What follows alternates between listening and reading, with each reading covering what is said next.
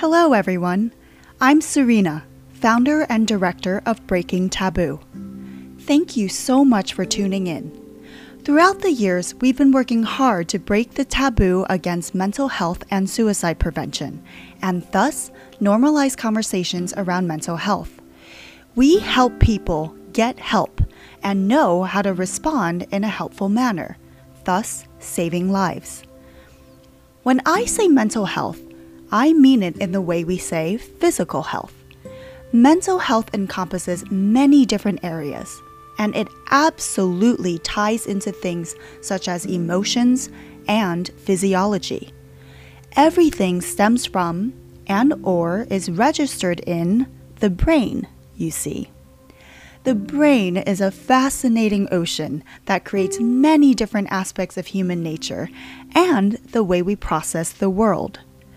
Our biology plus our environment is what creates our personalities, our conflicts, our struggles, our happiness, our sadness, feelings, and the way that we perceive all of this.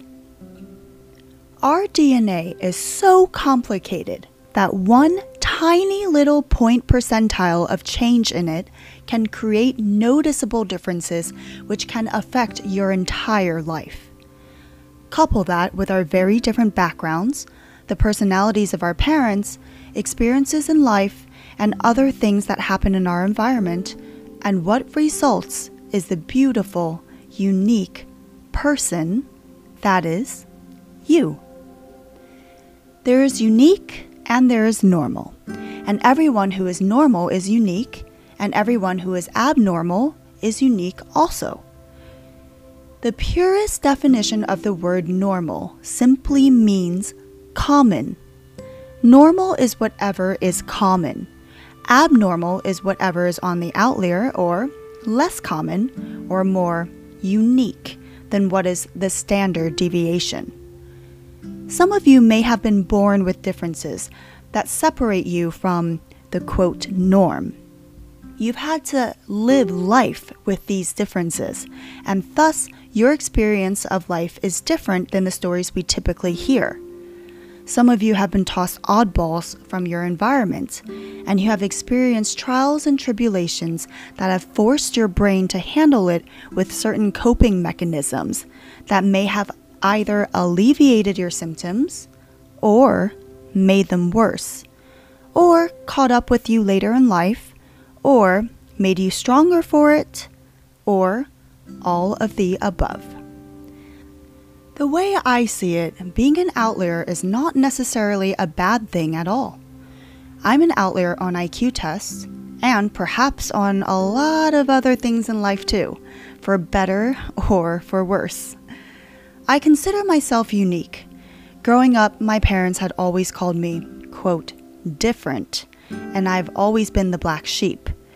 But I have learned through my self healing to see that word as not necessarily a bad thing, but rather often as a good thing, and thus to foster my differences toward things that are meaningful to me, things that I think can provide a greater good, whatever that means to me. Breaking taboo is one example of that. People who are considered geniuses are on the outliers of the norm they are deviants from the standard deviation. So are many extremely creative people. And I've gathered that sometimes when someone has a trait that swings on one side of the bell curve, they may have other traits that swing on the other side. For example, people who are autistic or have Asperger's may swing on the left side of social skills and emotional intelligence, but may swing on the right side of creative genius. There are countless stories of children with autism who are naturally gifted in music or the arts on what is considered a genius level. Something that, for example, may take a quote normal person triple the amount of time to accomplish, an autistic child may be able to do, say, in a couple sessions. Say, for example, with playing the piano something I also love to do. And what about the stereotypical bookworm genius, who may lack street smarts but later on invents the next robotic masterpiece? Or let's flip it. What about the kid that does poorly in school, but later on wins a Grammy for her music? This is how I approach the way I see people, without judgment. And this is how I approach the topic of mental health. Outliers on the bell curves of mental health are no different.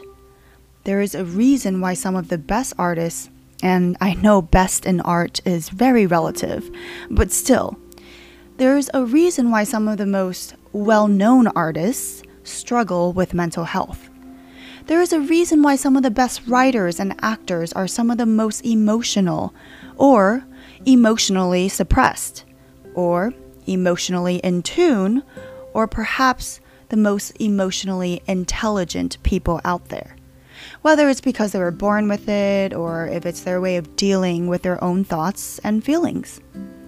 For me, for example, acting actually helped me tap into emotions that I had suppressed for years. In fact, I use acting as a therapeutic tool to learn how to become more vulnerable and in touch with my emotions. Writing for me is also huge, especially in my self healing. And I'm sure for many people. I love literature and books, and for me, the act of writing is Zen, basically meditational completely therapeutic, as is music. That's why I'm a huge advocate for the creative arts as well.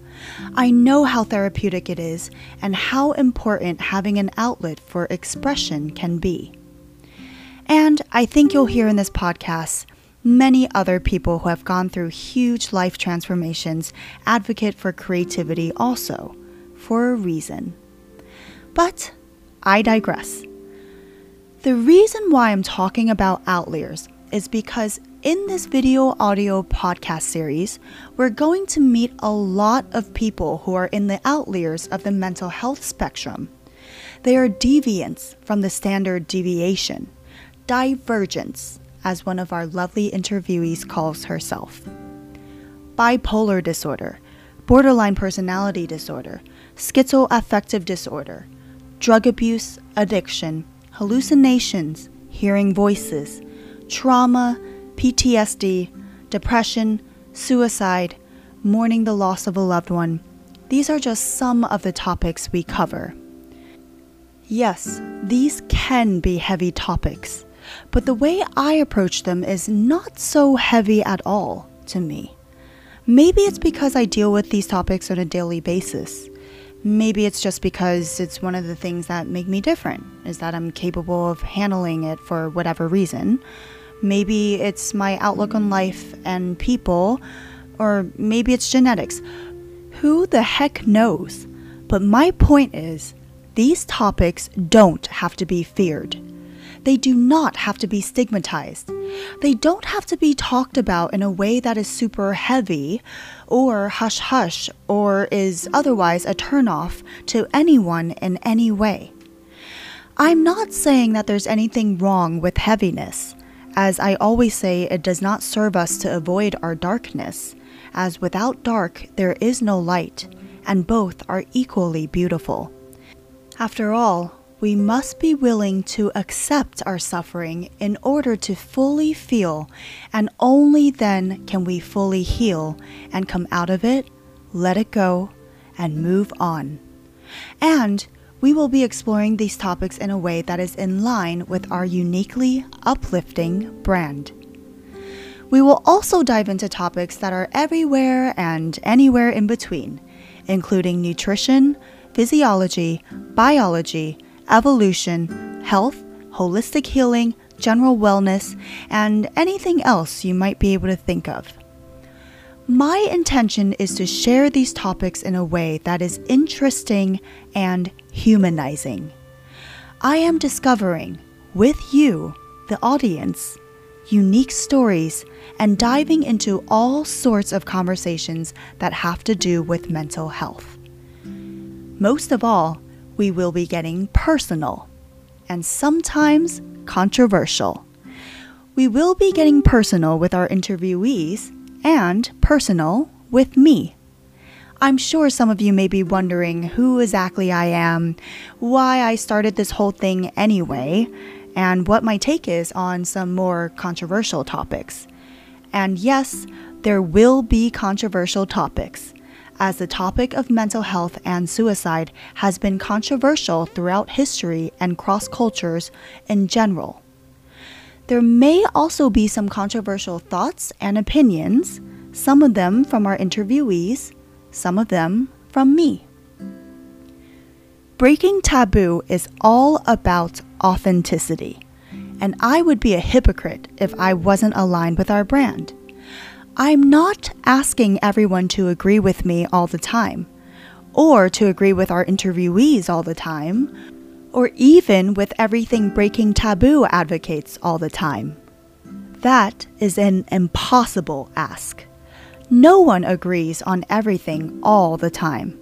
After all, what makes us beautiful is our uniqueness, our differences, and our deviations, remember? However, I do invite you to listen with an open, receptive, and non judgmental ear to be conscious and accepting of others and ourselves. That includes our guests, and please of me, your host, also, as we are all trying our best. Though, since I am also a mental health and life coach, I do have to add that accepting does not mean excusing, and to be a victim of something does not mean abiding by a victim mentality. But those are all things I'm sure we will discuss in later episodes. As you'll see, I am all about empowerment and helping others get empowered. I invite you to come with me on this journey of discovery through one of my favorite pastimes, having great conversations with interesting people. I hope you laugh and cry, and sometimes you might get triggered Yes, here's your trigger warning as we do dive into some sensitive topics that you may not be used to hearing about so openly. But ultimately, as with the goal of breaking taboo, we hope you leave more educated, aware, empowered, and inspired. This is Serena with Breaking Taboo. Thank you so much for tuning in. Have a wonderful day.